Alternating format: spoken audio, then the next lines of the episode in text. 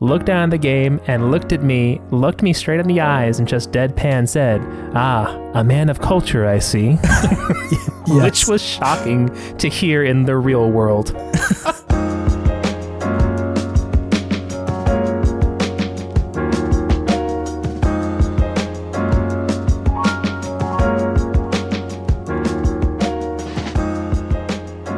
Look who came back to the pod. Stomp, stomp, stomp. It's me, baby. I'm back. Did I keep you waiting? Yeah, that's a that's appropriate to start it with the Metal Gear Solid thing. I think it's, yeah, it, it is it is correct for this podcast, for our general yeah. vibe. Yeah. This podcast, of course, being Video Game Podtimism, the Optimist video game variety show where two best friends talk about the wonderful world of gaming. And my name is Chase. And my name is David, and I am back from Mexico. Welcome back from Mexico. Thank you. Yeah, how was how was your vacay? It was great. Beautiful place, yeah. beautiful country, yeah. great food, delightful. Yeah. Oh my God. Fantastic. Delicious tequila. Everything was great. Yeah. You've got a you've got a pep in your gamer step. Uh, Dude, I've been pepping all week. I'm ready. Yeah. It's it's one it's wonderful what rest and relaxation will do for you. Oh my God. Yeah. Like I was driving to work on Monday and I just like mm-hmm. scratched my forehead. I'm like, oh, that's the softest my skin has felt in years. What is going on here? I like looked in the, in the rearview mirror. I didn't have like a single crease in my forehead. I'm like, oh my God, was that, did I just get like rejuvenated? Is that what happened? Yeah. You drank a lot of water and were exposed to vitamin D for like a week straight. Yeah. And your body's like, oh, Oh God, dude, please. That's please, please. It's God. Been so long. Oh, it's so nice. Went down to Mexico and found me a found me Casty, and she gave me some apothecary skills. Oh, it's good. Hell yeah, dude. That's a little Octopath Octopath Traveler two reference. That's a little preview for the good game section. Yeah. Hey, also just a quick like reintroduction we do sometimes mm-hmm. for those of you who might be new to the show, which I saw that there's there's a handful of folks uh, joining us for the first time recently after uh, Into the Aether's kind mention of uh, yes. our pod. Thank you so much. On their show. It was, it was very, very nice to yeah, hear. Thank you. Nice. Thank you. Touched. We are a podcast that talks about video games in a, you might have guessed, an optimistic way. I think a lot of the point of the pod is just to find the fun in mid and okay games because mm. there's something cool in every video game. Yeah. This is, uh, it, it's certainly not to keep, keep out the bad thoughts because there are certainly bad things about games, but mm-hmm. we're, we're not here to complain about like game length or how much it costs because usually the, the games we're playing, you know, it's like twenty years old, mm-hmm. except for today, but that's, it's an exception yeah. to the rule. Yeah. So yeah, it's, it's, uh, it's intended to be a salve to the, Uh, video game culture, which can be so exclusive and mm-hmm. so such a bummer a lot of the time. Like, yeah, too gatekeepy. Yeah, like video games are so sick, mm-hmm. and we shouldn't try and keep people away from that by being bummers all the time. Right? They're really cool. Yeah, it, it's not just the cream of the crop that deserves recognition and enjoyment. No, man. Onimusha was good. Mm-hmm. That's a good video game, despite being like three hours long and some goofy stuff about it. You know, mm-hmm. but. It's good. Felt good to swing that sword. Always feels nice to swing a sword. It does. Anyway, welcome uh, to anybody who's who's new. And for those of you who've been sticking around, what's up, podheads? Hey, how's it going? uh, welcome back, I guess. We know you. We know you now. Yeah. Yeah. We've seen you around. Mm-hmm. Man, it feels like it's been a long time because you were uh, on vacay last week. I was. I'm so interested to hear what your your gaming habits have been in the past couple of weeks, David. Honestly, it's been pretty much just the game we're talking about in good games today. Yeah. Uh, since I have yeah. been traveling and it's on the Switch. Uh, yeah. It's Octopath Traveler two, a little, little spoileroo yeah. for later on. Mm-hmm. So I've just been pouring hours into that, much more than I thought I would be on yeah. a beautiful vacation. But the game was just quite good. Spoilers know, again yeah, for the good game section. Shocking. Yeah, so I'll, I'll save I'll save everything I'm going to say about that game for then. But sure. The first game I played when I got back was Baldur's Gate three. Of, co- of course. Uh, yeah. I had to get back into it. Had to go start killing yeah. some ballist cultists. I yeah. don't, need, I don't yeah. need that in my life. This game is just killing cultists, really, is what it comes down it's to. It's a lot of them, yeah. Yeah, it's just like a bunch of cults coming together and just trying to kind of kind of ruin your day and your life and kind of the, the world and the universe maybe also in, in the process. yeah. So it, it feels good to be a, a cleansing blade. But I guess there's some people Ooh. who probably are not uh, playing that way too. Maybe mm-hmm. who are trying to rush along with the cultists, but eh, that's a that's a valid play style too, I guess. But not that's not true. a way I'm yep. doing it. Sure. Did you enjoy Cleansing Blade? Cleansing Blade felt good. It felt good to hear. Mm. It felt like more prose than I was expecting in that moment. Mm. So it's just nice. It kind of caught me off guard. It's a little bit of the Mexico coming out of me right now. Oh, yeah, sure. It's the vacation. Your idle mind is just creating art. Exactly. I have a lot more just uh, available RAM in my head right now. Yeah. Just cleared out a bunch of the junk that was in there. Feels not good. A lot of yeah. You you defragged on the beach for a week. Not a lot of not a lot of anxieties uh-huh. or, or thoughts about traffic. Uh huh. And came back into a short week for Thanksgiving. Mm. Oh my God! Yeah, we're Played recording right. this on on Tuesday of uh, American Thanksgiving week, and whew, it just feels so good. This is so mm-hmm. off topic, but God, I love this week where like, mm. listen, and my, my employer, like Beach Hill, it's really slow at mm. work. Mm-hmm, mm-hmm. Everybody's kind of just like. We're all staring at the the the calendar being like, almost there. Mm-hmm. It's almost time. Mm-hmm. We also have this like kind of tradition, Em and I do, of mm. going to Big Mario's Pizza, the like essentially the Friday of whatever holiday uh-huh. we're about to go into. So like Wednesday being the first day of the vacation, that's our, you know, our day to go there. So awesome. God, I'm just, I'm so excited to go like sit and watch a V H S taste, tape and eat some pizza and Big Mario's Pizza. Do they have a turkey pizza called the Gobbler? I don't know if they have a, a specifically called the Gobbler, but they do have like a stuffing pizza. Ooh, that is like stuffing pizza curveball. Very good. good. No, it's very good. You said yeah. it and it immediately was like, okay, no, that's the play. A stuffing pizza. Yeah. That sounds delicious. Yeah. It's like not overwhelming. It, you would think that like if you, you, you really got to hit that ratio, right? You know, mm. like if you, if you put too much stuffing, it's going to be like sloppy and you were not going to be able to deal with it. But they just put the right amount to mm-hmm. still be able to fold the pizza. Love it. You know, did you ever go to John's mm-hmm. Incredible Pizza Company as a kid? Yes. I, I went there as an adult. Love More it. Than I went there as a kid. Mm. I just love that they would, they would just make whatever pizza you would request. It could be the most rank thing. I saw like banana and onions more times than I thought I sh- I would have, or really that I yeah. thought I should have in my life witnessed such an abomination. I don't know if I'm willing to walk down that pizza road, to be honest. I was always curious, but sm- smarter minds prevailed whenever I was yeah. tempted by the banana onion pizza. Yeah. No, I, I never requested a pizza. I don't. I didn't even know that that was an option, to be honest. I mean, it was just like this one in, where was it? Fresno or Clovis, California. I would go there with my cousins. The one that I went to was in Folsom. Mm. Uh, yeah, maybe the one in, maybe the, the Clovis, maybe the Clovis John's Incredible Pizza just had like that guy.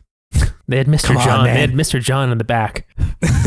Give me something. I just want to feel something. Give me a, a freak ingredient list. Give me a nastiest ingredient. I'll make a pizza out of it. What are your darkest desires? I'll pizza fill them. Come on. What's the darkest pizza you could make? Honestly, banana onion is up there. That's a tough one. It's brutal. It was brutal. Because like, uh, just like my heart's open. Let me think about this. Ham and pineapple is good on a pizza to me. Mm-hmm. Don't like, let's, it's a twenty year old debate. We can put down the fact that pineapple pizza is good. Let's Salty just relax, and sweet everybody. Is good. Everyone. It's good. Let's, it's good. Let's, just let's relax. Settle this. It's fine. Let's go. Yeah. Let's move on. Um, next, next argument. And so like, if I'm imagining banana on a pizza, which like, let's just put texture over here for a second. It's going to be a bummer of a texture, uh-huh. but like flavor wise, I just don't think onion is the combo. Mm, like you mm-hmm, need something mm-hmm. extremely salty to balance out the extremely sweet banana. Mm. So what'd you do? Maybe like banana with like a peanut butter sauce. It's not a bad idea. If you're dead set on, on marinara, then some kind of salty meat. Which mm. is like, that's commonplace, you know? Mm-hmm, mm-hmm. That's just like mommy used to make them, a, a, pepper, a pepperoni. Did your mom make a pepperoni pizza? No, but mm. you know, proverbial mama used to make them. You had the Lunchables pepperoni pizza pack, I bet. Yeah. I don't know if that one is pizza or not. It's a flatbread. It's a sad yeah. flatbread. Wow, we are far away from Baldur's Gate, huh? Sure are. Yeah. We went down the pizza hole. Yeah, it's it's tough. It it it comes for us all. Anyways, uh, that's what Anyways. I've been playing this week, Chase. What what, is, what have you been playing? Yeah, I've put an unconscionable amount of time into Octopath Traveler, which I will also mm-hmm. save. But the only other thing that I wanted to bring up here is that I've also been playing another R P G called Super Mario R P G. Ooh, the remake mm. that came out recently. Hell yeah. Love it. Did you did you ever play this when you were younger? Did you, or like uh, at any point afterwards? I did not. I did not. I wasn't a big R P G kid when I was younger. Yeah. Yeah. I definitely played Mario games, but this one I was like, eh, pass. Sure. I'm very interested though as an adult. Yeah, you should check it out. It's it's good. I I don't know why I played it. I was also not a big R P G guy mm-hmm. when I was younger, but I, I think just the Mario of it got me in the door enough to, for me to be like, I can probably figure this out enough. Again, I was probably playing it so empty-headed of just, like just attacking all the time, being like, no fucking way, I'm not using magic, dude. No shot. Mm-hmm. I don't know why that was such a, a specific line of, of thought for me at the time, but regardless, I'm a big strong boy and I will beat things up with my body. I think no so. Magic. I think I was like, I, I should be able to beat it by just attacking, mm. which it's not, it's not true. You got to use a little magic. You got to do you know? it. Just like in real life. You got to use a little magic. You got to, you, you got to sprinkle a little bit of magic mm. on there. Love it. Keep every day, keep every day kind of magical, you know? Man, video game wisdom. Yeah. Early, early in the episode. twelve minutes in.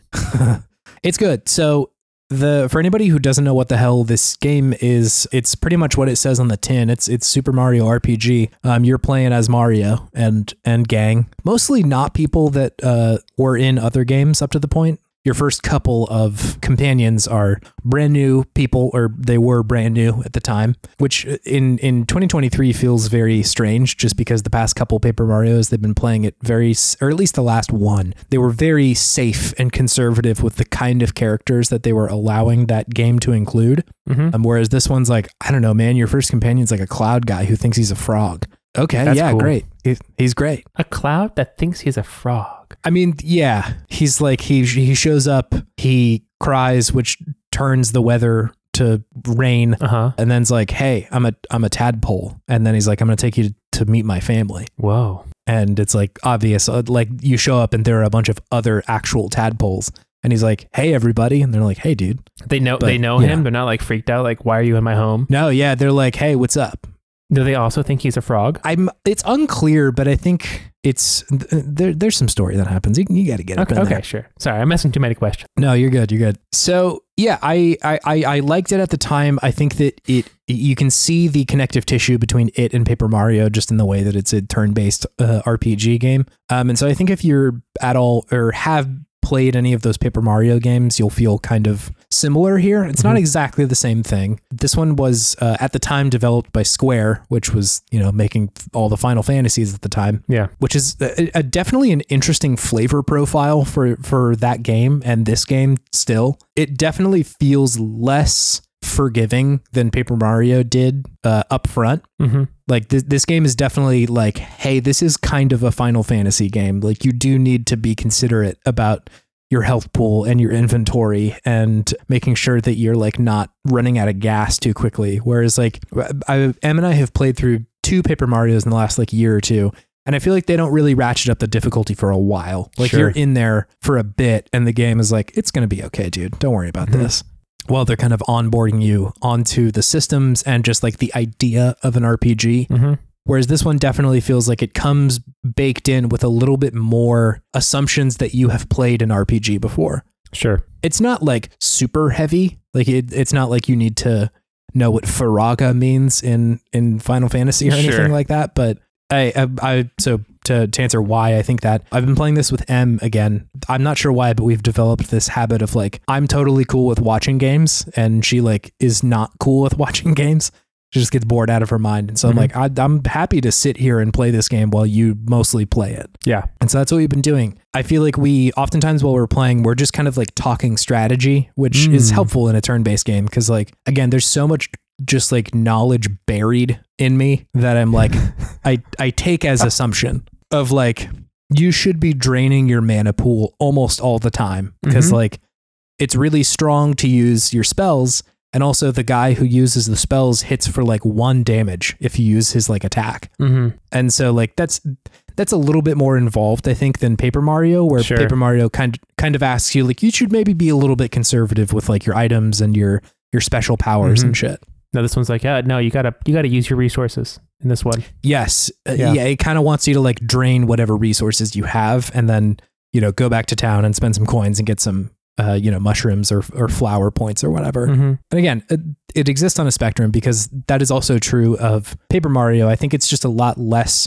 You don't need to do it quite as much as you do here. And so like, in bringing that stuff up while we're playing, I'm like, yeah, I guess this is a little bit different of an experience than a, a Paper Mario is. But again, I think having played both of those, it's not an, it's not like we're facing an uphill battle here. Mm-hmm. It's mostly just like, we need to adjust how we're playing these games compared to, yeah. to Paper Mario. Yeah. You gotta, you gotta adjust to what the game wants from you. Yes. Yeah. And, and like to, to follow up on that a little bit, like the mechanics are slightly changed, but it's mostly still the same thing as the first one was, or mm-hmm. the, the original, I should say. Yeah. Uh, most of the kind of attacks, the items, the special moves that you have, like, they're pretty similar. There's definitely stuff that they've added on top of it. Um, and I think that is a way to modify the difficulty a little bit if you need it. There there are things you can do to just use their new mechanics in a way that buff off some of the harder edges of the game. Um, because like it, it was pretty hard, if I remember correctly. And it did ask you, like, you should grind a little bit.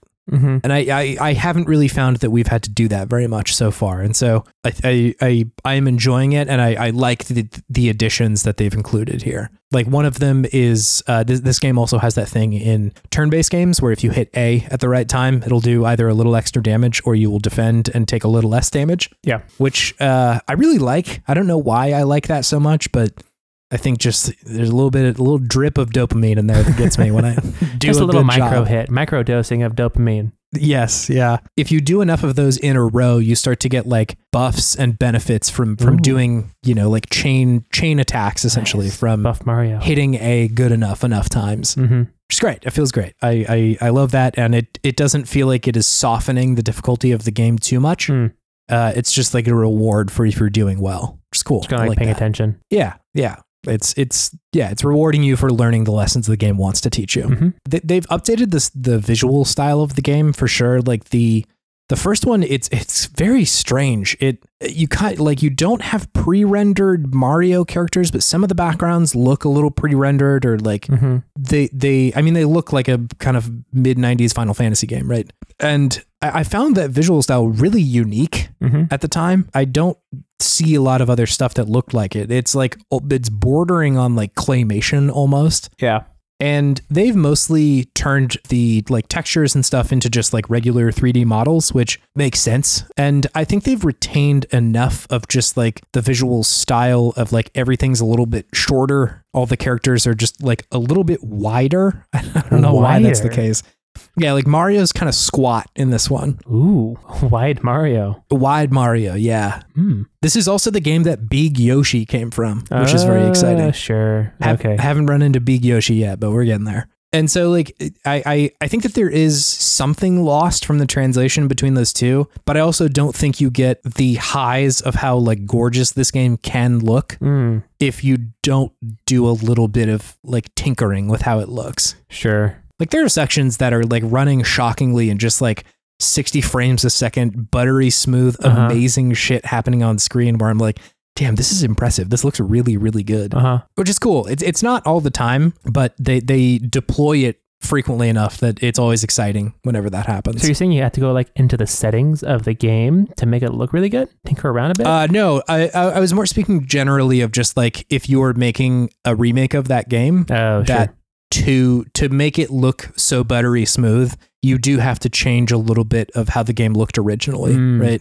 Sure. And I th- I think it still retains some of the the flair of the first one. Like this doesn't look like a Paper Mario game or, or really any other Mario game. And so that's that's fun. That's cool. But I, you know, I'd also be like lying if I said this looks exactly like the first one. But I think the changes that they've done are, are good, just different, right? Mm-hmm. It's also very funny. This game is very funny. The toads are a little bit meaner to you Uh-oh. in this one, which I, I really like. Uh, you can also be a little bit spicier as Mario. Oh. Like every now and then they'll just give you like a text prompt or a yes or no essentially decision. And like oftentimes it doesn't make a real big difference. Um, but you can be a little spicy with these people. It's okay. pretty fun. You can like tell them off a bit or just make fun of them or what? The first one of the first ones you run into is that there's a toad upstairs in somebody's house jumping on a bed. And he's like, dude, I want to be just like you when I grow up. I'm going to jump so good. And he's like, do you think I can ever be as good as you, Mario? And like one of them is, yeah. And the other one's like, I don't know, kid. Like, I don't think so. Mm. And if you say, I don't think so, he's like, dang it. But if you say yes, he like jumps on the bed faster, which is I also guess really I'll funny. never jump again. Yeah. So it's a lot of stuff like that. There, there's a running bit in the game of like, you'll be in the middle of dialogue and everybody will be like, hey, like something to the effect of, hey, that's not Mario, or like, Mario wouldn't be here. He's, he's doing something else. And then you just press B to jump and everybody's like, oh my God, it's Mario. Like they suddenly revealed that you are in, indeed the one guy who can jump. The chosen jumper. Yes, exactly. It's, it's very funny. The, the bit never really gets old. I will say the the variety of the levels feels very good still, that every every one of the locations that you go to are very distinct from one another. So it really helps it remain fresh and exciting whenever you roll up to, you know, the forest maze or something. Mm-hmm. Speaking of which, God, the music in this game, dude. Ooh, Whew. Good music. Whew. Amazing, amazing, amazing stuff. I it's again, it's it's mostly the same arrange, or is that the right word? The same arrangement of the music in the, from the first one, but it, they they redid it all with like live instrumentation, mm-hmm. and so it just it sounds so good for a lot of it, because like I, I you know I of course some of this is nostalgia of just like I've heard these songs a lot, but I think a lot of them are very good video game music, mm-hmm. just like clever, interesting turns of of musical phrase yeah. in, in the the songs that they have. And so like, I, I don't know, it's just, it's it's very, very enjoyable to listen to uh, the music in here. And you also have the option of swapping back to the original soundtrack if you want to. Oh, like, I love really, that. It's really, really great. It's, it's kind of similar idea to when the like Master Chief collection came out mm-hmm. way back when, and you could just immediately flip between what the original graphics looked like. I love it. It's really good. It's, It's it's a similar thing, and I think it it's helpful, A, because that music slaps to begin with, and so I like hearing how it sounded originally, but it's also a nice reminder of like, look at how much we have done to this game. Mm-hmm. Look at how much effort we have put into it to make it like totally redone and and still maintain the same like fun stuff that's going on in these songs that were in there originally. It's good. It's fun. Love it. I love a good soundtrack. My God. Yeah. Oh, man. It's good. It's fun. Mm. I like that. I think we'll have more to talk about that later. Just going to say, shuts up Articchio. Oh, what a man. Anyway, David. Yes. This will bring me to my podtimistic thing of the week. Ooh, love it. What is it? A good soundtrack, David. Oh, did I spoil it a little bit for you? No, it was a good oh, segue. Okay, okay. I got you. Yeah. I got your back, baby. It's a uh, good soundtrack, man. It really adds to the video game. Absolutely. I feel like sometimes I will notice in games, and I, this is this has happened, I guess, like in more in the more recent years of like, wow, a different soundtrack may have really changed how this game uh-huh. played or felt or anything like that. Mm-hmm. And like, not that it's an overlooked part of the game, but I think it's easy to not see it if you're not like paying attention or not like trying to hear what, like why something is the way that it is. Good music is sometimes invisible, I feel like, or a good soundtrack is sometimes sure. invisible, where yeah. it's just adding to the vibe of the game. Yeah. Yeah. It's, you're, you're so focused on the moment that you kind of lose track of any individual part mm-hmm. of the game. And so it's like, you know, you don't see just how much of a jam the, the, oh, yeah. the song is in the background, but yeah, I mean, there's like about a million sound video game soundtracks that are just like absolute bops. So I tough agree. to tough to list them all here, but mm-hmm. got some good ones out there, man. Yeah, because I mean, you think about uh, take for instance like Nier Automata or Replicant. Yeah, like, yeah. How different would that game be if it didn't have that just ethereal soundtrack of yeah. just the with the, the voices kind of ululating mm-hmm. in the background every now and then? It would not be this. It would not be the same game. It really adds something to it, like thematically too. You know, like. Mm-hmm. Because so much of Automata is focused around like what is or isn't human or, uh, you know, alive or anything like that. Yep. And you've got a lot of like, like vocalizations in the background of some, like a, a voice that you would probably consider very human, mm-hmm. right? It just sounds like a woman's uh, singing a lot of the time. Yep. And I feel like that adds to it because it's, again, that's an, an assumption you're making. It could be a, a, a replicant back there or something sure that is. Be. "Quote unquote" singing could be um, a human soundboard. Yeah, yeah, no, it's it's it's good, man. It's good soundtracks. Love it. Do you have something fueling your sense of podtimism, David? I do. What is it? It is the recent update to Half-Life that Valve pushed. The original Half-Life. I saw that this happened. I what is it? I, it's just like a bunch of random bug fixes. It's nothing spectacular, uh, it seems, but it it's been what twenty. It was for the twenty-five year anniversary, I think. I think so. Just like, yeah. Hey, here's a random patch fix for, for the game. So here you go. I just, I just love that. And it's just, I mean, of course they're doing it because it's twenty-five year anniversary and whatnot, but sure. that they're having people take time out of their day to fix random pieces of code in a game that is so old, but still so beloved and so played, uh, really just yeah. tickled me in, in the right way. Uh, I just loved it. It's, it's. I think it's just a, a sign of goodwill from a, from a very, you know, prolific and powerful company that did not need to do this, but it's just like, hey, yeah, yeah, let's do something. Let's do something nice, just so that like we're thinking about people and that we still care about this game. That really yeah. is the reason why we are existing as a company today. True. Yeah. Yeah. You wouldn't have Valve in the same way, in, in unless you had a Half-Life. Absolutely. Yeah. I'm more surprised that they still have that code base just like laying around. You know, right? They still they still have it here. Like I, I, I doubt that they would just throw it in the bin, but like it's a pretty old game, so I'm shocked that they're like, yeah, we can just go in there and edit it, no problem. We can update a couple of numbers here and there. Right, right. Just do it. Just do it. Feels yeah. good. Anyway, we should move on to our main thing because I feel like I have a lot of feelings about this game. I sort of ah. suspect you do too. Yes, I'm ready. All right, cool. Let's do it.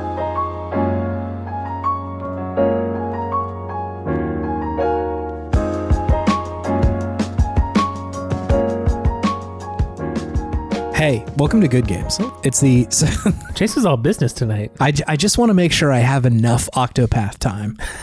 Chase, yeah, you, you really want to talk about this game right now is really what I'm getting from this. It's I uh, So it is so rare for me to only play one game over the course of like a week or two. Dang, you've only been playing this because you've just been watching Emily Alice play R P G, Mario R P G, right? Yes, yeah, exactly. Um. It's it's nuts. Uh, it's very rare for me to do that. Uh, and so, like I said, as a result, I've put an unconscionable amount of time into Octopath Traveler two. And I, I, I got I got feels, man. I got feelings about this game. Love it. So normally in this segment, we talk about the okayest games of yesteryear and talk about all the things that we love about them. This one's this this is a bit of a departure because A, it's a much more recent game. It Octopath is. Traveler two came out this year.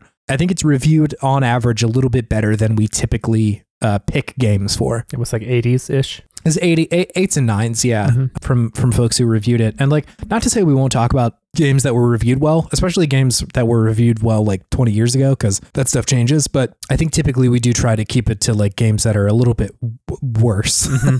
for, you know, and, and that's of course subjective. But anyway, you were going to Mexico and we're yes. like, let's, let's, we've also got a two week lead time, which usually you and I decide what game to play like after we record an episode. Yeah. And then we're like, all right, seven this days. Is the what? See you soon. Yeah.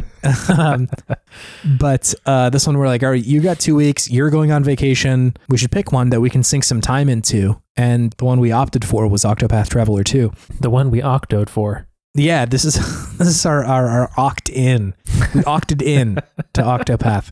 We also got a voice memo from uh, listener Jared, who had, I, I think he had found that you could submit voice suggestions through uh Spotify. Whoa, no one's done that, to be clear, so like I don't know if that's actually true, but a plus uh, in for the Jared in the Discord he dropped this message: play Octopath Traveler two, it's a good video game, thanks. And that was the the start of, of us starting to play this video game. Anyway, before we get too far, let me hit you with a few hot stats about Octopath Traveler two, David. Please. Cool. Hot stats hot stats.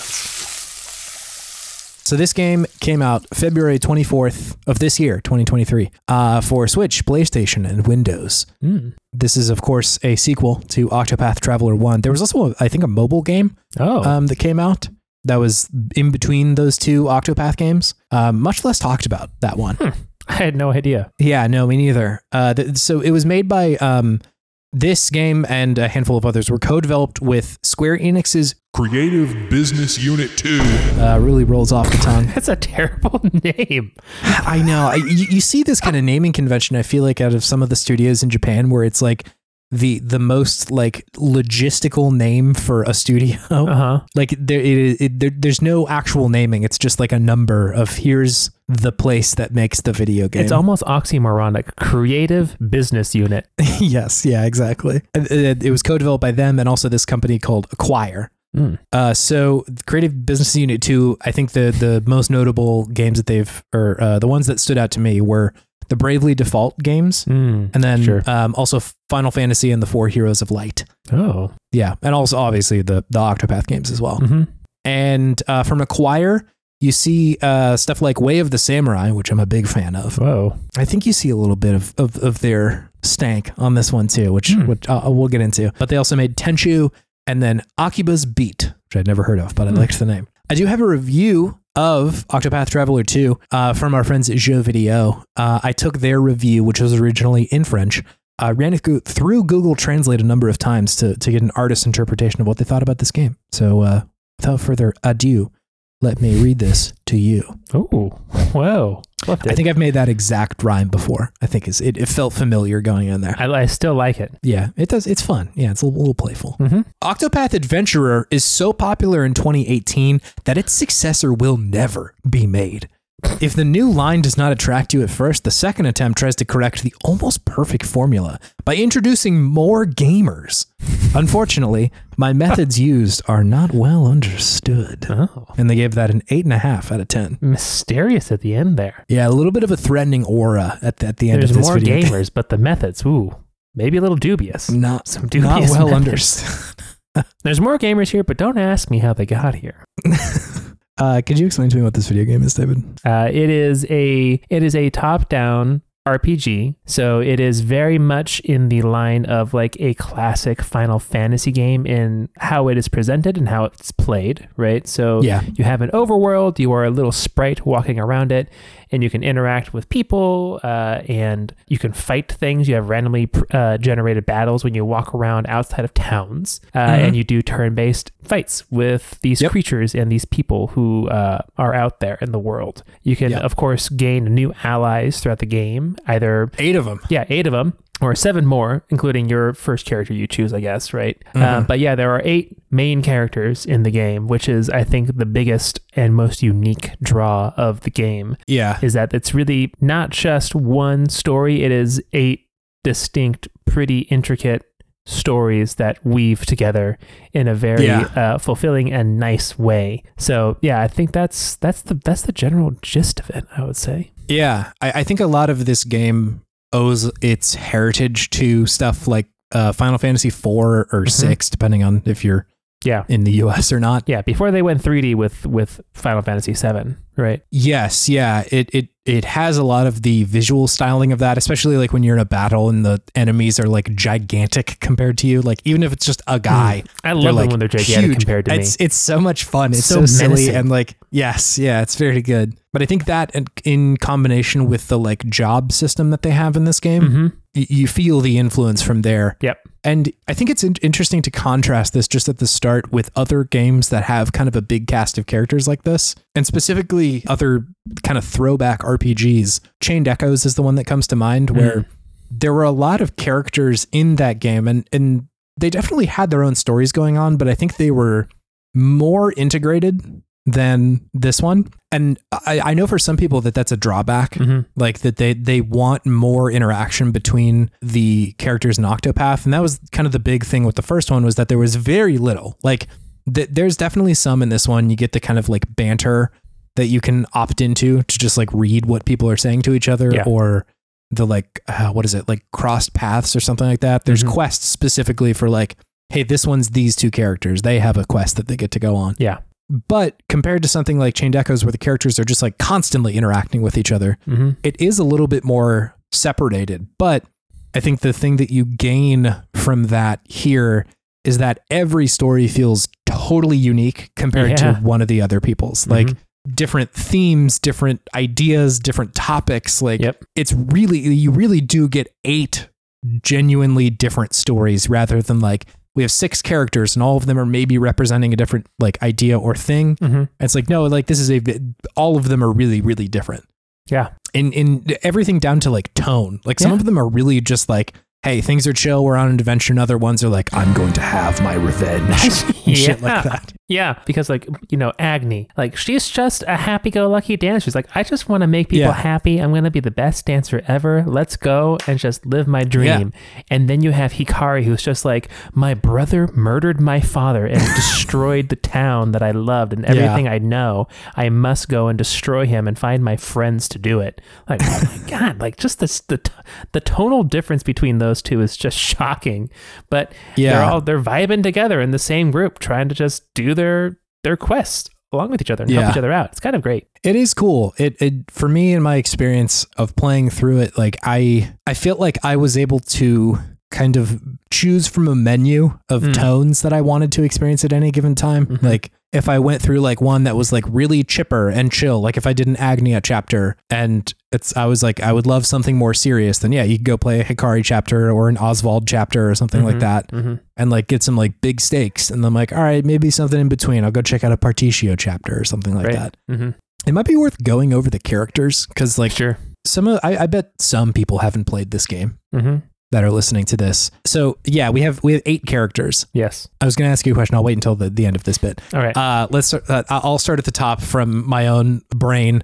Uh, Hikari is the one you were mentioning before. Yes. Kind of like typical Lion King th- go- thing going on sure. where he seems to be the rightful heir to the throne. In fact, his dad says so within the first like twenty minutes of you playing as him. Uh-huh. And his big bad brother who's like, I'm going to fucking kick so much ass and rule this land is he like makes. I was born to kick ass. Yes. He, he makes a play for the throne. And the rest of your story as Hikari is I need to unify Ku, which is his his homeland, his kingdom, his kingdom and become king, mm-hmm. right? Ochette is a wi- wildling? Is that what they call her? I think so, yeah.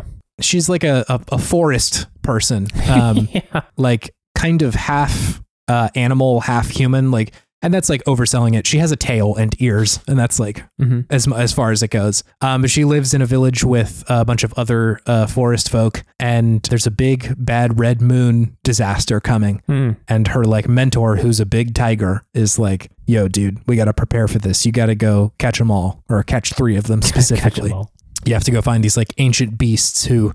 Used to protect the island, but don't anymore mm-hmm. for, for reasons. Mm-hmm. And uh, yeah, that's your job. You got to prevent the fucking, the, the calamity from happening. Beautiful. Casty is an apothecary, which is this game's version of like a healer. Yeah. And uh, she, a little bit more kind of typical R P G tropes of she has amnesia and you don't know what's going on. Exactly. They even, they even have a, a character that she interacts with. I think it's one of the sailors on the boat who's like, oh, yeah. you have amnesia? I've never heard that one before. Yes. Yeah. They kind of nod to the fact that like, this is a trope yeah, that yeah, we're engaging it, yeah. with. But again, because it's not the main, there's no main story. I was like, yeah, sure. It's I'll take an amnesia like, plot. Yeah, sure. Why not? Yeah. Yeah. I'm, I'm totally cool with this. Mm-hmm. So a lot of her story is just like figuring out what happened and like why she doesn't have her memories. Mm-hmm. Um, Agnia, like you said, is a small town girl living in a lonely world, just trying to dance, man. Her mom is a dancer. She's a good dancer. Yeah. She just wants to vibe and like make people happy. She just wants to make people happy. It's a beautiful thing. I think part of her story is she wants to become like a star and dance mm-hmm. for, you know, as many people. And there's like this very sweet story of her leaving home of like a lot of people who like her and are like, we're really rooting for you. Mm-hmm. And like pooled together money to get you to like go to a bigger yeah. town to dance for more people. Here's and shit. ten thousand dollars, please. Go. Yeah, exactly. So yeah, that's, that's her main plot. Um, Particio is a very weird dude. I love Particio. The good He's capitalist. Like, yeah, that's pretty much what the game is setting him up to be is like, a guy who's very into like commerce and trade. He, in the very beginning of the story, he's like coming up with his dad in this like essentially a boom town mm-hmm. where they discover like uh, silver. Silver, yeah. And the uh, the town like gets very popular and there's a lot of people working there. And then, you know, shortly thereafter is kind of finagled out of the ownership of the town by uh, somebody. Somebody who they trusted. So uh, his Particio is just a little bit more like big brained. He's like seeing all my friends be like in poverty. I'm going to go solve the world's problems. He, and he says, I'm going to go, I'm going to go destroy that demon called poverty. Yes. Love yeah. it. It's so wild. And like, I, there's a lot of things I feel like I can point to of like, the, I can see what the game developers are trying to say. And I'm like, I don't think I really agree with that, mm-hmm. but I like Particio. He's a chill guy. So yeah. Yeah, it's he's fun. He has God the fucking theme song that he has. Mm. I'll, I'll needle drop it at some point in here, but uh, whew, really good stuff. Yeah, Oswald is a magic man who's been wrongfully imprisoned for the murder of his wife and child.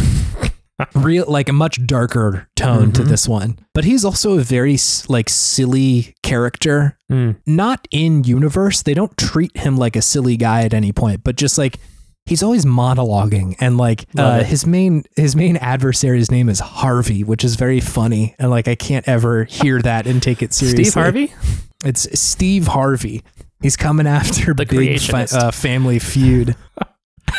Let's see who else. Uh, Throne is a thief slash kind of hired killer. Um, she has grown up in essentially a group of other thieves and hired killers. And there's this kind of like hierarchy that exists within this organization. And she wants to be free of it. And she seems to think the only way to do that is to kill the what they call mother and father in this this mm. group of people, which is, you know, the kind of matriarch and patriarch of this like group of assassins and thieves. Yeah. So that's her vibe. And finally, Temenos, who is such a strange character. I was mm. like, I, I had a great time hanging out with him, but I was just like, I, I could kind of never see where it was going in a good way. Sure. Um, but he's this like kind of like church man, priest dude. Church man, priest dude. And there's like a murder that happens in his like group of, of religious men. And he... essentially, it turns into like Sherlock pretty quickly, where he's just like mm-hmm. in his mind palace piecing together like the clues and the the murders and everything that's happened. Love it. It's really fun. Like, I think the tone of it is exceptionally fun. Also, mm-hmm. the like guy that he runs into there, Crick, is also very good. Their like relationship is very fun. Mm-hmm. Um, so that's the eight. That's the eight of them. Who'd you start with, David? I want to know. I started with Agni. Agni, wow, okay, nice. Why? What What drew you to her? Uh, what drew me to her was I was on vacation and I wanted just a mm. nice, simple, happy-go-lucky story, and that kind of sounded like yes. what it was going to be when I was looking at all the different characters. I'm like, okay, they're giving me, like, they're letting me, they're, they're running the gamut with stories here. They're giving me big stakes with, like, Oswald and uh, Hikari. They're giving me Hikari, someone yeah. very strange and different in Ochet, who was probably, mm-hmm. like, my second one that I was interested in going with at the, at the beginning. Yeah. And then also, of course, uh, Casty, who's just the the stereotypical trope of, oh, I yes. don't remember who I am. Mm-hmm. So she was probably like at the bottom of the list for me when I first started. Like, I kind of had a similar feeling, too. yeah. Like, ah, I've been there, done that. Uh, but I'm like, Agni, I'm like, I've never had a story quite that simple in an R P G yeah. like this. So I thought that would be yeah. just a nice breath of fresh air, honestly. Mm-hmm. So I chose her, and it was great. That's cool. Mm-hmm. I, I I have to imagine the beginning of the game was kind of challenging because she's like not a super strong fighter on her own. I was destroying people with my ruinous kick. Really? Like if you get yeah, her to cool. boost the ruinous kick a lot, and then she uses her latent mm-hmm. power to target everything all at once, she'll just decimate yeah. groups of people. That's sick. It's impressive. Everyone, even now, still in the game, I'm just like, she she'll just out of nowhere just destroy a horde of, of enemies. It's pretty, That's awesome. It's pretty great. And she's just like dancing up there and then just yeah. kick and everyone's dead. Agnia was definitely, definitely my least utilized character mm. while I was playing through this game. Mm-hmm. It's also worth pointing out, just to unpack some of the stuff we just said. So part of the, the draw of the mechanical side of this game, which is like really compelling. It It is it really, is. really fun yeah. and adds enough onto just the standard uh, back and forth turn-based R P G mm-hmm. that I think makes it really easy to play. So there is just like standard attack and magic. That's a thing that you can do. Each character has a different set of attacks, like with weapons and mm-hmm. uh, different like spells that they can use. And on top of that, there is also a like boost mechanic where every turn you get a, I think I think they call it boost B P. Point. It's a yeah. boost, boost point. Yeah. You can have up to five. You can have up to five, and you can use up to four at a time, I think. Mm-hmm. I think three. Yeah, you use three, but you attack four times, essentially. So it's like yeah. the three extra boost points get you up to four on your base one, regardless. Mm-hmm. Uh, so that can like make any of your attacks a lot stronger than mm-hmm. they are at just their base level. And then there's also this thing that they've added called uh, the latent power, which is essentially if you do enough or take enough damage, you will fill this little gauge. Yeah, that any character can use, and each one of them are a little bit different, right? So Agn- Agnia's is the like the turbo kick, yeah. right? Well, she can she can just target everybody with a skill, right? Yeah, yeah, yeah. Mm-hmm. That's it. Hikari's is like there's a handful of like sword attacks that he has. Casty's is she part of her deal is that she can put together like potions and shit on mm-hmm. the fly, yeah. And her latent ability is that if you use that, then none of the like materials will be used in yeah. that process. Mm-hmm. And so like all of that put together with the fact that the enemies also have like weaknesses that you have to exploit pretty much every time. Yeah. On any given enemy, there's like a couple of little boxes read down towards their name and their mm-hmm. health, or it doesn't show their health, but just their name. And they start out as just a bunch of question marks. And then you mm-hmm. kind of have to sort through like, all right, let me use my sword to see if they're weak to that. Yeah, you no. gotta poke a little bit. Yeah. Let me see if it's the ice magic or the mm-hmm. spear or anything like that. And there's a lot of them. So it's not just a, a kind of like boring checklist or anything. Yeah. But once you figure that out, they have this little number next to their name that if you re- if you hit them enough times with their weakness, they like break. It's a shield. Yeah. Yeah. And then their turn skips. They're like stunned essentially for a little while. Mm-hmm.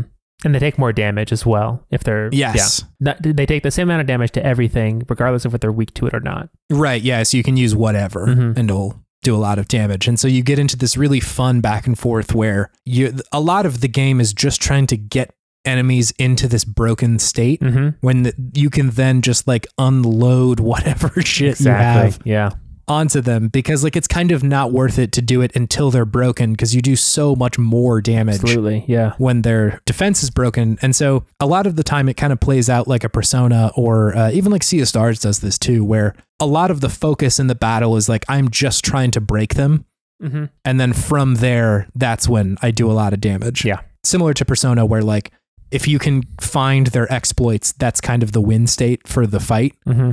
which is just like going into this. I thought that uh, from what I had seen from the previews, I was like, that sounds kind of overwhelming. That sounds like a lot of mechanics mm-hmm. and a lot of stuff to keep track of. And like, sometimes it is, but for the most part, it's like totally manageable. It's very manageable. It's not, it's really not that complicated, I don't think. No, no. Like I didn't mention this at the top, but I didn't think I was going to like this game very much. Hmm. Well, you played the first like, one, didn't you? Barely. I played the demo mm. and I was like, I don't think it's for me. I don't think this is, this is my thing. Sure.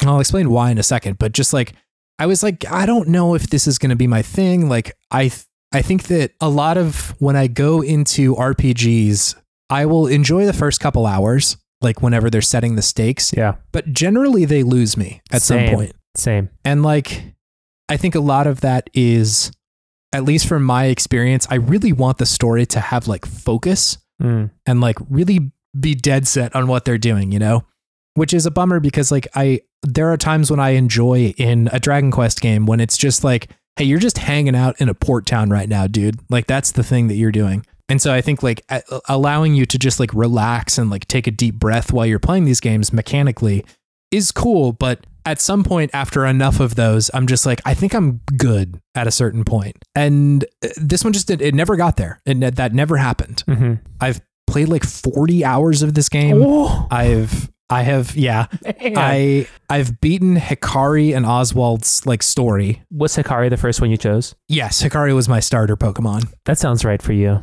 Yeah, it's, I think like I wanted the stakes to be high mm. in the beginning. Mm-hmm. Like I was like, I want to be pulled through by this game. And the kind of like quieter stories were like spice on top of the rest of it, where mm. I could just be like, I actually don't know that I want to be that intense right now. Let's just like do Agnia's thing. And like all of her chapters are so sweet and cool, where like she's genuinely pretty good just like as a person. Mm-hmm. And so it's very fun to see like, how does she solve this situation? I think that the like second chapter that she's in, she's in uh Clockville or whatever. Oh, I forget. It's one of the more like modern looking cities. Yeah. The whole point is that she essentially like runs into this like big opera theater where there's like very famous dancer there. Mm-hmm. Uh, and she's like gobsmacked by how amazing she is mm-hmm. and runs into a guy outside who's like, hey, I have this like piano bar that I'm starting. Do you want to like come hang out and like, you know, just like have a drink or something like that. She's mm. like, yeah, sure. Great. She goes there and she's like, hey, like, would anybody mind if I like danced and just like kind of did a performance here? Mm-hmm. And like the four people that are in there are like, that was fucking sick. That was yep. the coolest shit I've ever seen. Love it. My it's girl, very good. Agnia. Yeah. Agnia. And so like the arc of that like chapter is her like essentially just building up this bar and like getting more people to come in there and hang out and like be fans of it and be fans of her. And then kind of the fallout that happens from that as well, mm-hmm. which is very sweet. It's very nice mm-hmm. to play through. Yeah. Know? That's that's what drew me to. I'm like, I've never played a game where like this is an option for the story. Yeah, yeah, totally. Just low stakes, just having a good time, very wholesome experience. Yeah. Mm-hmm. You had, we were texting each other. You had said that you were also kind of surprised by how much you were enjoying this one. Yeah. Was it kind of for the same reasons, or like what, what kept you moving through this? For me, I think it's a couple of reasons. I think it's the, the art style. I think it's just so yeah gorgeous. We haven't even talked about it yet. It's so, it's so nice to look at, and just going, yeah, yeah, going around the world and just seeing what they have made. And mm-hmm. how they can just play with the depth and what they can make with this specific, just, you know, throwback kind of art style, and just make it look gorgeous. Like these cities that they yeah. create, like Canalbrine. Oh my goodness, it's such such a gorgeous city so to walk cool. around in. Yeah, it's it's just really engaging visually. To like ex- explain a little bit of that, essentially, like the the visual style of this game is this, like, I think they call it H D two D or something like that, sure, where yeah. there are. The, all the character models look like they're from a Super Nintendo Final Fantasy game, like very kind of traditional pixel art for a lot of it. And a lot of the game, the characters themselves are also pixel art. Yeah. The enemies are all like kind of pixely, mm-hmm. but the game also has like gorgeous lighting. Yeah. And some of the tiles on the ground are like realistic reflective tiles. Yep. There's like tilt shift on the camera, so it oh, looks like everything behind shift. you yeah. is like very far away, and mm-hmm. so it's kind of blurred in the background. The foreground looks very like close. The sense of depth is really nice. Yeah, it is. And so like I I was also surprised that this art style worked so much for me, mm-hmm. because it is really gorgeous. They yeah. make it look so good. It's stunning, honestly, at some points. I'm like, wow, yeah. this is the, just the direction of the art is, yeah. is just fantastic. And, you know, I think playing it on the Switch in handheld mode mm-hmm. really made me appreciate the Switch yeah. a lot yeah. more than I already even had. Because mm-hmm. because they really just use every inch of the screen to just suck you it's in. True. It's impressive, yeah. really. Because it's not... because. Uh, A lot of these, those old Final Fantasy games, they just feel so flat. Like, it's not necessarily a bad mm-hmm. thing, but this one just feels alive. It like almost pops out of you like a, like a pop-up yeah. book. It feels like sometimes, because they have so much yeah. height and depth to these, these things. And the, the colors are so vibrant, and the, mm-hmm. the clouds are just moving so nicely. And you see the shadows going across the ground. It just really draws you in. It's, it's so impressive. Yeah. It's really cool. It I, I it feels kind of like a diorama or something like yeah. that. Where yeah, it feels three D. Yeah, yeah, which is cool. It, it's very neat to see that art style iterated on, upon. And like mm-hmm. this isn't this isn't the first game to do this like at all. The obviously Octopath one, and you saw this a little bit with like Triangle Strategy Project or whatever that game was called. I think it's just Triangle, Triangle Strategy. Strategy. Yeah, and so it's not like this is the first time, but like man, I was so enraptured with like. So many of the locations, the mm-hmm. uh, the like scenes that they played out. It's, I don't know, it's just really surprising that they could make so, like do so much with so little. Yeah. Um, yeah. Quote unquote. Like there's obviously a lot going on here, but you know, the, I think that you, you could look at a screenshot of this and be like, eh, it's like pixel art, mm-hmm. right? But it's different to see it in motion. It's really, really cool. Exactly. And I think this might be spoilers a little bit, but one scene that really stood out to me that mm-hmm. goes with what you're talking about, how can you do so much with seemingly so little, was when you're yeah. Hikari's story in his first chapter, when you're up on that bluff overlooking the city, and then you see the oh city God, start yeah. going on fire in the mm-hmm. background. It's just, it's so far away and it's kind of blurred, but you see it change and you immediately know what is happening, even though it's yeah. not necessarily like you can see the flames going up, but it just yeah. does just enough and is evocative enough of what that would look like in reality that you just know, like, okay, things, they, they just, city's on fire. They, they set the city on fire. Oh my God. Yeah. Yeah. It's just that it just does so well. It does so much with, with what it, it does. It's, it's impressive. Mm-hmm. It really is impressive. It's cool. I, I, I feel like you see this sentiment a little bit online. I may have heard this on Into the Aether too, of them saying like, please make Pokemon Red or something in this style. Like Ooh. It would just be so cool. Oh my gosh. Yeah. Someone please. Because you're able to kind of like nod to the original art style while still doing so much more than you could ever do on a Super Nintendo or a Game Boy. You know? Absolutely. There's just so much more you can add there. I would also like love Frog for Whom the Bell Tolls made in this uh, art style. Who do we need? Who do we need to bully on, on X to uh to make a a Frog for Whom the Bell Tolls remake? Man, I know. I like, I want so many more people to play that game. It's just so nice to play. It's so good. It's very good. And, and yeah, I think that this, this art style would really serve it, but it, it, it does honestly feel more of an iteration than like nostalgia bait or something like that for yeah. this game, you know, yeah. like it's, it's, it is more than kind of the, just the initial blush you get from it. They're doing a lot with it. And like you were saying with the Hikari thing, they also return to scenes that they, or like places that you have been to often enough that mm-hmm. like just the, the way that they frame something and going back to it, you can infer meaning from that, right? Absolutely. Of like, I don't think this is a huge surprise, but Hikari goes back to that bluff quite a few times mm-hmm. in the story. And every time I'm just like, God, this game is so fucking good. Like, so good. Yeah. The the art direction and how they choose to frame stuff is is really impressive. Yeah. And like what they choose to have motion in each frame as well. Yeah. Yeah. Just to make it feel alive. It's so it's so good. It's very cool. You had said that the the visuals of it were one thing. What else had kept you engaged? The other thing is that I think you touched on a little bit. Each story feels so unique and interesting. Yeah. Like when I was when I was choosing the characters in the beginning, like I was between Agnia or Agni, Particio and Ochette. Yeah. Yeah. And I was happy that Agni and Particio were so close to each other because I got their stories like pretty quickly. But then the next one I got yeah. to was Casty. I'm just like, ah, you know, like, okay, let's do the amnesia yeah. story. Let's see what she's about. And I got really sucked into that one too. I was like, okay, all right. I'm, I'm in it. Yeah. Uh, it. It had the tone of like a trauma center R P G. Uh, That's true. Yeah. I don't know yeah. if you got that feeling as well, but just kind of the, the, the terror and fear that a mysterious illness, as, as we all now know and are very familiar know, with, yeah. strikes yeah. in a popular and having this one person be like, no, no, no, I got this. Everyone else calm down. Uh, there was something yeah. very empowering about that, I think, in a post-COVID totally. world. Sure. Yeah. And also I just enjoyed the the mystery of like, oh, okay, you are an apothecary, but you're wearing this apothecary uniform that people are freaking out about. And like you yeah. are yeah. a very stone-faced and monotone kind of person. So were you doing all these things that they have been accusing yeah. you of? You also seem like you're pretty chill and like want to help folks. So mm-hmm. she's just a very, she, they, they they did it in a very, the, the amnesia story, I should say. They did the amnesia story, I think, in a very nice way. Uh, and I think yeah. it helps the fact that you have other stories that if you're not, if yeah. you don't want that, you don't have to have it. But they, they didn't have to go so hard on making it the main driving influence of the game that it's not just getting beaten into your head yeah. like, oh, you don't remember each time you talk to her. Uh, it's just you choose when to go and engage with that. Yeah. So I just really enjoyed seeing and experiencing all these different stories. And each one of them was, you know, you could kind of see who the bad people were. And you could kind of read if you were yeah. like, look, like paying attention, like what kind of was going to happen. Mm-hmm. But it, each time it still felt good and that they did it yeah. in a nice yeah. way.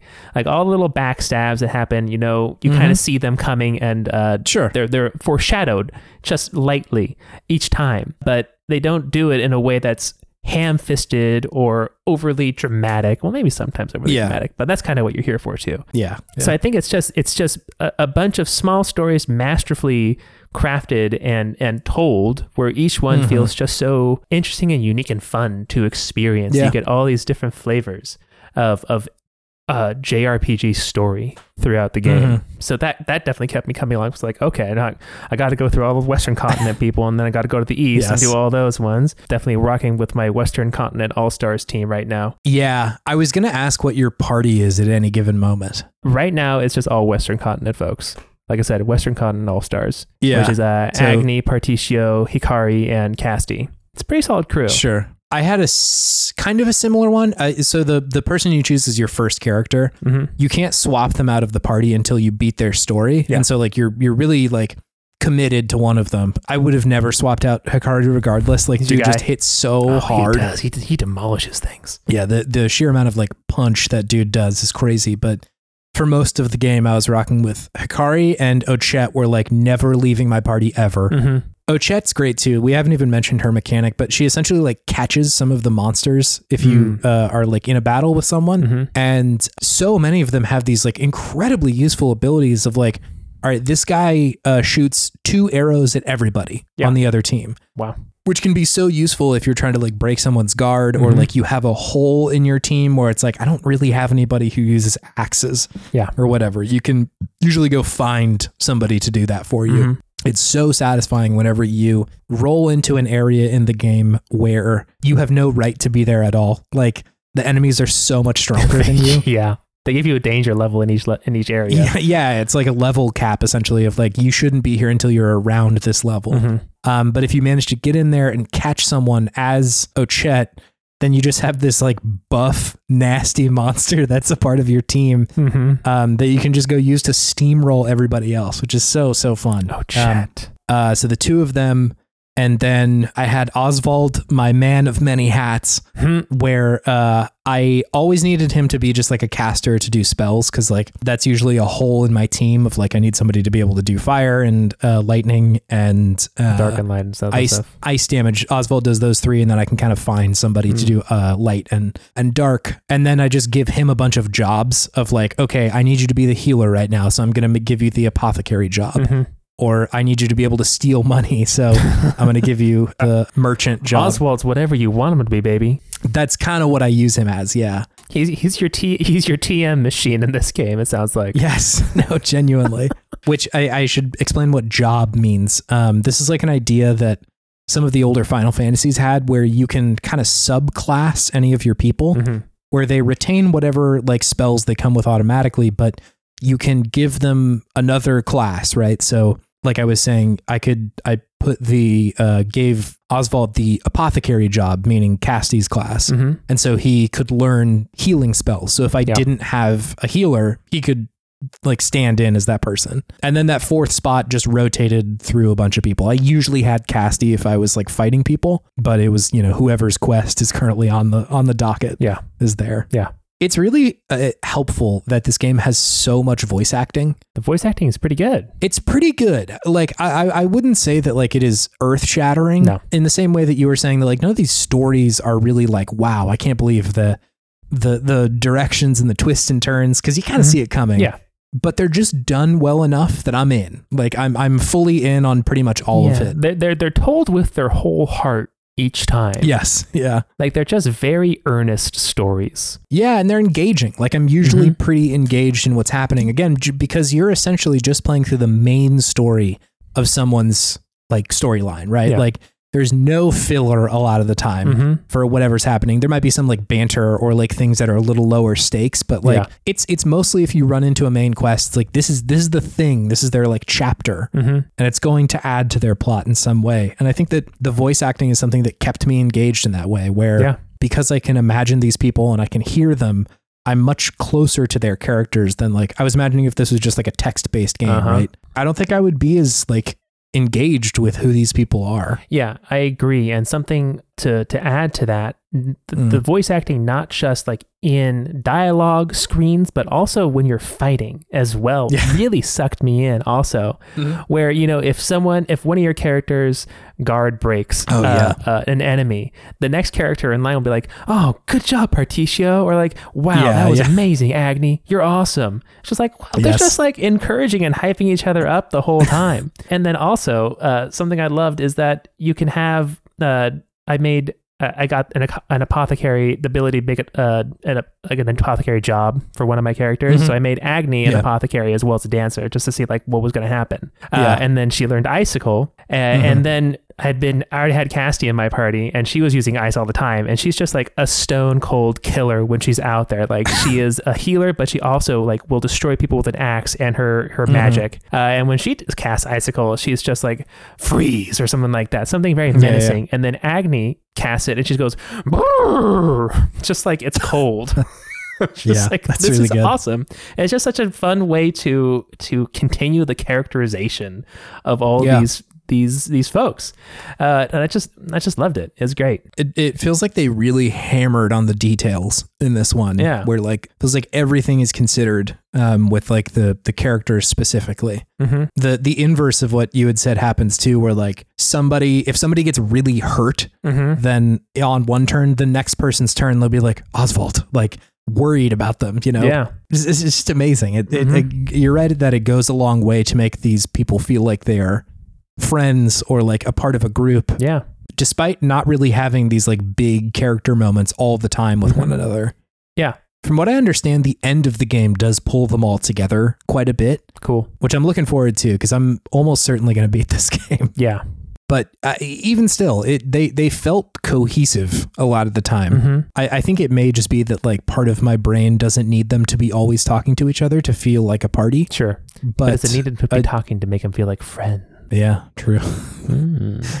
I was reading an interview with uh, some of the like producers and directors of these games. And uh, a, a little factoid that I thought was really cool is that they specifically called out that some things can kind of feel like cheating in the game, where like if you buff a character enough times and like just line everything up correctly, they can do just like an absurd amount of damage. Mm-hmm. Or if you have like a, a, a really good axe on somebody that shouldn't have it yet or something. Sure.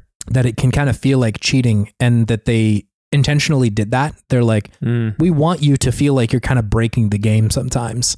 I think that's so smart and such a good move. Yeah. Because a lot of the, the the similar stuff comes up when we talk about like uh, Monster Train or something like that, mm-hmm. where sometimes you'll get on a run where you just get the right cards, yeah. and you feel totally unstoppable. Mm-hmm. Like mm-hmm. they they have y- y'all have given me the wrong shit, and I am now in my zone. Don't let me in my zone. Don't let me dude. in my like zone. A, I told you. And so like you you feel kind of unstoppable, and I think it's cool that they allow you to do that in this too. Where there were times where I was like, I either caught a monster that I felt like I had no business catching as Ochette, mm-hmm. or I stumbled into some place that gave me a sword that like I just exploited the hell out of, or mm-hmm. like, oh, I probably beat that boss at a lower level than I thought I should have, or I found just the right combination of jobs and classes to make Hikari do like fifty thousand damage in a turn or something mm-hmm. crazy, you mm-hmm. know? And that just feels great. It's it's this kind of like you're cooking mm-hmm. and prodding and being like, okay, well, what would happen if I do this? Right? Yeah. What would what would what happens if I turn this lever over that direction? It's fun to see how things combine and what you can do. Yes. Right. It it because I, I do see why some game developers would go out of their way to not let that happen. But it's just fun to have a game that's just like, yeah, just it's it's a game. Just have fun with it. Do something crazy yeah. and see what you can see what you can play around with, because it encourages experimentation, which I love. Yeah. And it, it, I feel like it doesn't, that feeling of like, wow, I broke it temporarily. Mm-hmm. It doesn't last that long, because yeah. usually you will go to a new place and the enemies are harder, or the sword that was really good five levels ago is kind of just normal now. Yeah. And so it's this like kind of push and pull, and it, it's a temporary feeling of like, for like a couple levels, you're like, I am a god mm-hmm. and no one can kill me. Yeah.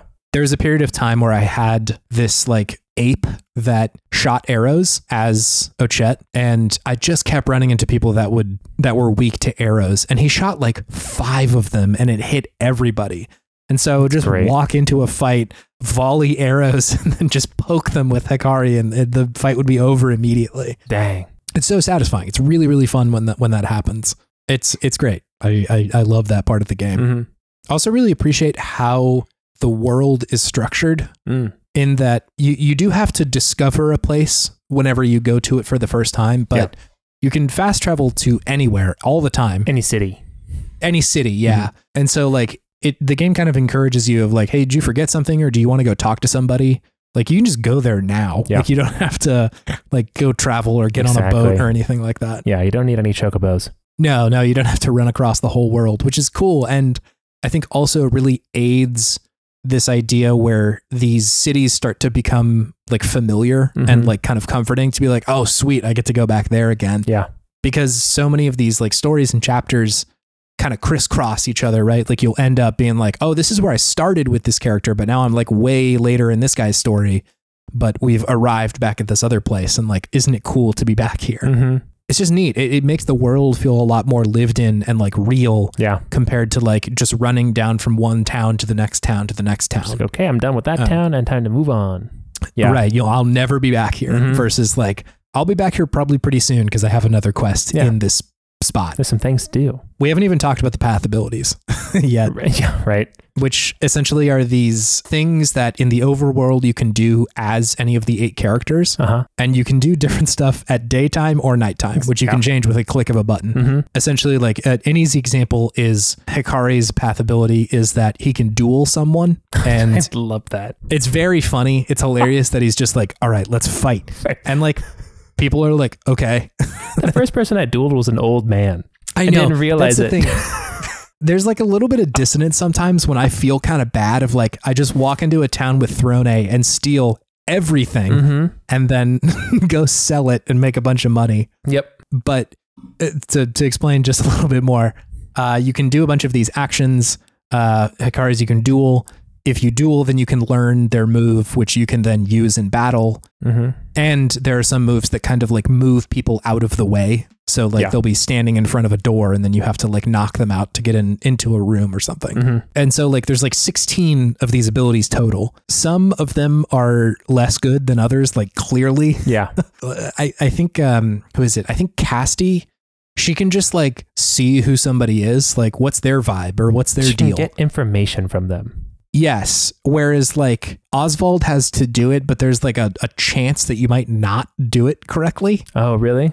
Yeah. And so like, it's like, why would I, why would I use Oswald? So I could just do it with Cassidy, but yeah, it, it's not that big of a deal because you have four of them at any point. So it's right. not like you really have to like be stingy with using them or not. Mm-hmm. Yeah, like I have Particio and Agni in my party right now, and yeah. Particio buys things from people, but Agni can just ask nicely, and people just give her yes. things. Yes, and yeah. I'm just like, why would I ever spend my money with, with Particio then? Why would I do this? Yeah. It's funny, yeah. Like, they're not all built equal, but uh, like I said, it. I, I never really felt frustrated by that. I'm just yeah. like, oh, I'm definitely going to not use this one very much. Yeah. But it it what that does in total is that it makes these cities feel a lot more like a real place because you can interact with like a lot of people in a pretty mm. significant ways of either asking them to like follow you around. Like yeah. uh, I think Agni does that and um, Particio can, he can hire people. Particio can, I think Chet can too. She like mm. is like, hey, come help me in my quest or something. And so you, you can like drag these people around. I have like a guy that I've had for like twenty levels just following us around. Like he's a he's a part of the party now too. you, do, you like never summon him into battle. He's just hanging out. Uh, yeah. I will, uh, like a, a lot of these moves I forget that I have. Sure. And I'm like, oh yeah, I should use that still. Mm-hmm. I uh, I was talking to Stephen Hilger about it from Into the Aether, and he was mentioning it's like the thrill of having like a really good spreadsheet mm. um, come together of like, there are so many moving parts and somehow your brain is able to like hold on to all of them. And when something comes together of like, wow, okay, this ability and that ability, and it's all like kind of crossing together and I just did fifty thousand damage or I got an item that I shouldn't have mm-hmm. or something. That's just like such a thrill. There's there's so much of so many, so much depth to the mechanics that they have in this game. But it, again, the, the most surprising thing is just like, it never feels like I'm out of my depth with any of yeah. it. Yeah, absolutely. Feels manageable. Because yeah, I, I I feel like I could so easily be like, holy shit, there's just so much here. Mm-hmm. But they do a really good job of like slowly ramping you up of like, all right, we're going to give you one character at a time and we're going to make it super obvious how to use them in the beginning. The fun of it is like later down the line when you're trying to combine all these things together and you can kind of get creative with a lot of that stuff. Mm-hmm. It's good, man. Just to go back to the map a little bit, I, I just wanted to like hammer on the point that like this this world feels much more connected than I feel like I do a lot of times in other R P Gs. Just something about having to like go go to them physically originally and like running through the wild and getting there by foot and not having like a like a stand-in sort of like visual metaphor of like going to the overworld and you're these tiny little guys running around on a big map or something like that. It's like you're literally traversing the forest to get there. Yeah. And returning to them over and over again. So for, for whatever reason, that just made me feel like, wow, this, this place is like real. Mm-hmm. And it, it feels like it is still going on without me when I'm not in town. Sure. Which again, aids to this, this feeling of like, these are eight independent stories that I'm just witnessing. Mm-hmm. It, I kept feeling like this game is the, it's the satisfaction of the promise of when you're in your car and you see somebody driving by and you get like very existential all of a sudden of like, they're living their own life. Exactly. Yeah. Yes. Like that's a whole person mm-hmm. doing their own thing over there. Mm-hmm. And they have been their whole life. Yep. It's sort of the same feeling when I'm playing through this of like, there's so much shit going on with all these people. I can't believe this is all here in the same spot. Mm-hmm. The world's cool. Pretty big. It's big, man. Big world. It's cool. Mm-hmm. Can, also, can I just give a shout out to map markers in R P Gs? Ooh, yeah. Absolutely. God, dude. I'd be so I don't have otherwise. To. Oh my God. Yeah. In this game, I would yeah. never finish it. Mm-hmm. If I just had to like go talk to every person in town oh, to figure out what to do. No way. Yeah. It's just like, hey, right here is where you need to go. Mm-hmm. And I don't, I don't feel anything lost from that. There's nothing I feel like cheapened or mm-hmm. like I'm like, oh, I don't, you know, that don't just tell me where to go. No, please tell me where to go. Yeah. It's fine. Yeah, absolutely. It's totally fine. Did you have any other things that were keeping you sort of like engaged with this game? The combat I thought was very good. Yeah. Kept me going. The music, so good. Uh, each area has two different iterations of the same yeah. song for daytime and yeah. nighttime, which I loved. Yeah. And I think the music just overall was very... Very well done. Very well done. Yeah. It doesn't always take up the the like center stage, no. but when it really chooses to go hard, you're like, damn, that is really, that's a really yeah. fun song here. I really liked Aura Rush's song, Particio's oh, yeah, Town. The town that, yes. Yeah. It's very good. I, a lot of Particio's music in general is very good. Yeah, absolutely. I'll, I'll use this opportunity to, to needle drop his, the like main theme song for Particcio, which has this like, kind of like electric guitar and sax, yeah. saxophone Goes going together. on. Wow. It's, like, wow. it's really Rips. strange, but it's very cool. Mm-hmm.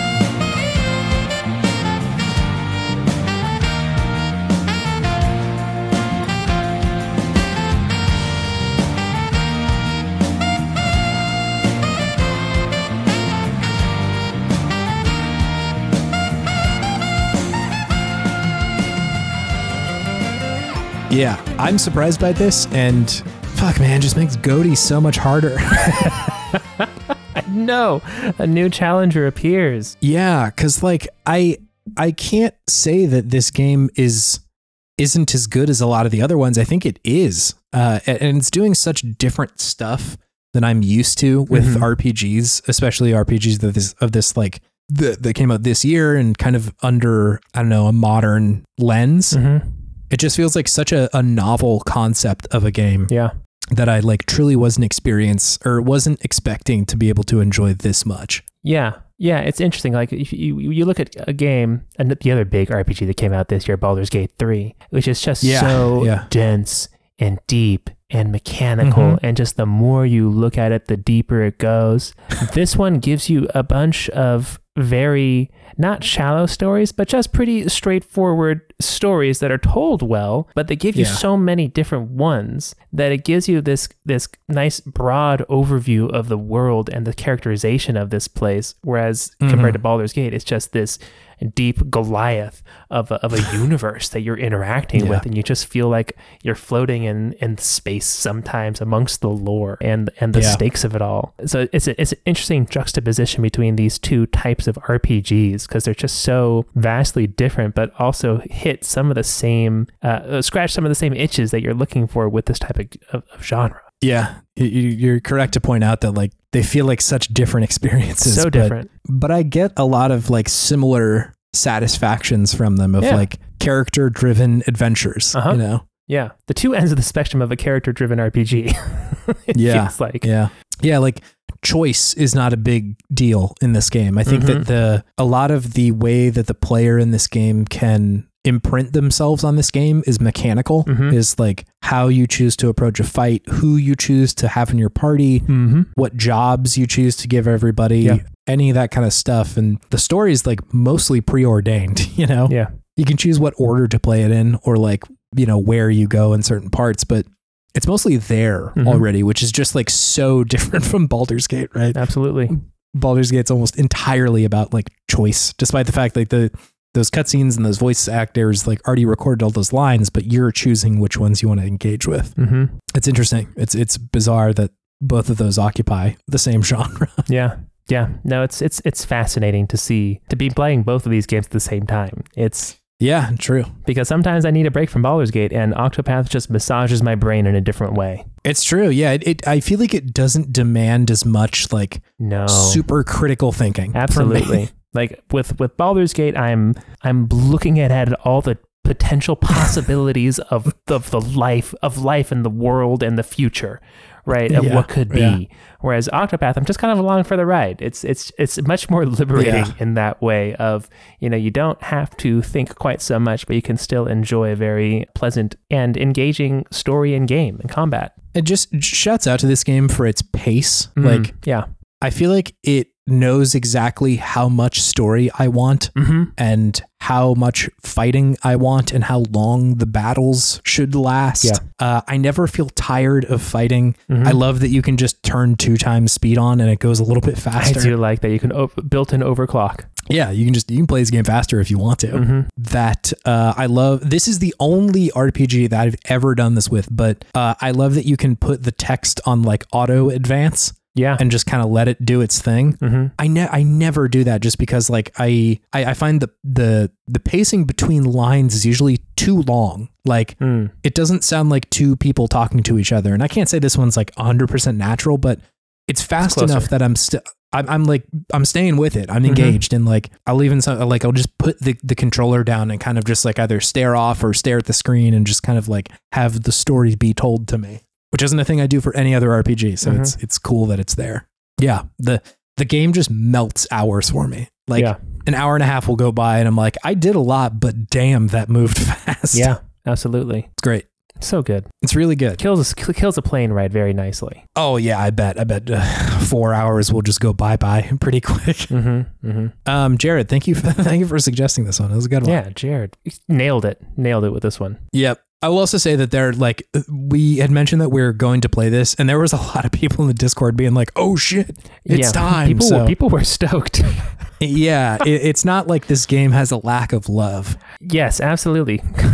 The the vibe that I get is the people who are really into it are really into it. Yeah. And I would count myself among those people now. But a, a, like I, I like a lot of sort of the conversation I see online. I don't want this game to get swept away as just like just another game that came out in twenty twenty-three. Like mm-hmm. is genuinely one of the better games of this year. Absolutely. Shockingly. Absolutely. And just, just to touch on your part about saying that uh, there's a lot of folks who really love this game.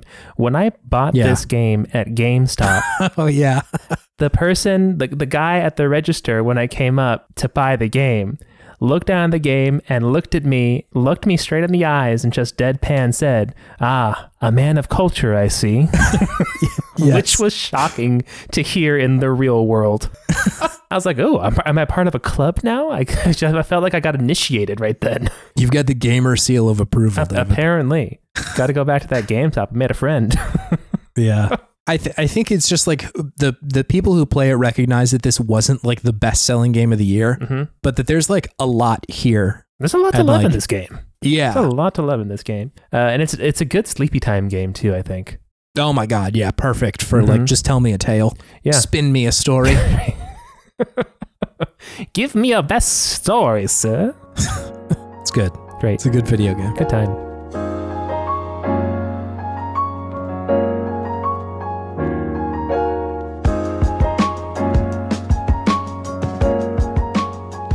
Hey everyone, if you want to engage with our podcast a little bit more, you can go to video game podtimism dot com. Uh, Just podtimism dot com, oh, actually. podtimism dot com. Sorry, I, I'm still on I'm still on vacation. Sorry, podtimism dot com. Yeah, sure. uh, you can go there and you can search past episodes. You can search to see if there's a game that you enjoy or that want to hear our opinions on that we have talked about in the past. You can see mm-hmm. the beautiful podcast art that Chase has done for each episode. So lovingly hey. and skillfully. And yeah, of course, you can you. go there and suggest a game for us to uh, engage with in the future, or really mm-hmm. uh, ask us to do any sort of bit or anything that you want us to, to do, so long as it is legal in the uh, United States of America. I don't, I, I don't want to rob a bank. I'm sorry. Yeah, yeah, sorry. Thank you to Scout Wilkinson for the beautiful podcast yeah. art. It's great. Yeah. She's great. It's great. You it's can true. see if her commissions are open at co dash f i dot com. slash humble goat. Chase is checking right now. She's got three slots open. Be careful. Be careful. They're going. That's, they're going. That's quick. Danger zone. That's danger zone right now. Also, thank you to The Worst Garbage. You can also yes. go over to The Worst Garbage Discord channel and find our podcast on there because we are part of that podcast network. Uh, that's true. It's our little part. It's our other little spot of the internet along with our website. So go there, chat with some folks. It's a good time. It's a good time. I, I love hanging out in there. It's, it's a really cool way to connect with folks who are like listening to pod for a long time or the first time or whatever. Mm-hmm. Uh, there, there's a link to it on our website too. So if you want to join that, there's a little Discord icon. You can just click that and you'll get invited. You'll get the, the Discord saying, hey, come shitpost with all of us. Beautiful time. It's beautiful times. And lastly, thank you, listener, for yeah. taking your time to listen to this podcast. We really appreciate it. We love making it. uh, we'd probably do this, be having these conversations, even if other folks did not listen. So it's fun that people are on this ride with us. So thank you. Yeah. Yep. Thanks. Thanks for listening, y'all. Um, thanks for the new folks checking it out. Also, thanks to Noah and Tori for filling in last week. Yes. Appreciate you. you. Yeah. It's a good time. Onimusha hits. So mm-hmm. check out Press Start, their podcast, which is also very good. Yeah. Thank you for listening. Thank we you. Appreciate you. Chase, do you have any video game wisdom for the week? Oh my God. Uh, take a vacation. Ooh, yeah. You'll come back so ready to talk about video games. It's a good time. I didn't even go on vacation and I felt like I was energized by your vacation. His vacation was great. It was so nice. It was beautiful. Yeah. It's like, you, like definitely not everyone's going to be a trip to Mexico. No. You know? Yeah. But like... even just a couple days off. Mm-hmm. So, so rejuvenating, so nice. Yeah. If you've got the luxury of being able to take a day off, mm-hmm. I'd say do it. Yeah. Don't worry about your P T O balance unless you're saving up for a big, nice trip uh-huh. or something. But like, treat yourself, you know, mental health day. Exactly. There's, there's few things nicer than waking up whenever you want, getting up, taking a shower, and then realizing you're still a little sleepy. So you go back to bed. Oh my God. Yeah. The, the post shower nap is really unparalleled. Yeah. Mallory calls it the second slumber. Ooh, yeah. We've already got branding and everything. That's fun. I'm lumbering to my second slumber. Found the name of the podcast. Thank you. You're welcome. Got it. Got it at the end. Doing that slumber lumber. Slumbering and lumbering. It's my favorite riff raff song. Oh no. I was thinking it's more like a, oh, who's that, that uh, sports, sports commentator, Boomer Esiason, where he does all sorts of... Boomer Esiason? I think that's his name. Is that a man's name? That's a, that is a, that is a man. That is a man. Yeah, no, you're totally right. I don't know if that was him though. Boomer Esiason is a person, which like is re- I'm really grappling with that one. That's that sounds like something out of like Star Wars or or a a, a side character in Octopath Traveler two. His real name is Norman though, so not quite as Still. not quite as exciting. Yeah, but st- like Boomer is a wild nickname. Yeah, it, it. I mean, especially nowadays, that might be kind of unfortunate for him. Yeah, my nickname is Karen. I'd say Tough. It's all the Karens out there. Sorry, yeah. Karens. I'm sure you're Sorry, lovely. Karens. Who were you thinking of? He's the guy who goes, whoop! Discord let me hear none of that. Chris Berman. That's him. I am going to stick with my riff-raff reference. I think that'll hit, one, hit a little bit better with, with the pod audience, I think. We had to dig through the I M D B page for the longest yard to find the reference that you were going. He has a very recognizable voice. People would know. People would know. I don't I don't doubt that at all. But he'll do say he'll he'll say things like bumbling and stumbling into the end zone. And then when I said slumbering and lumbering, that's what I thought. Doing that slumber lumber. Anyway, see you next week, everybody. See ya. Bye.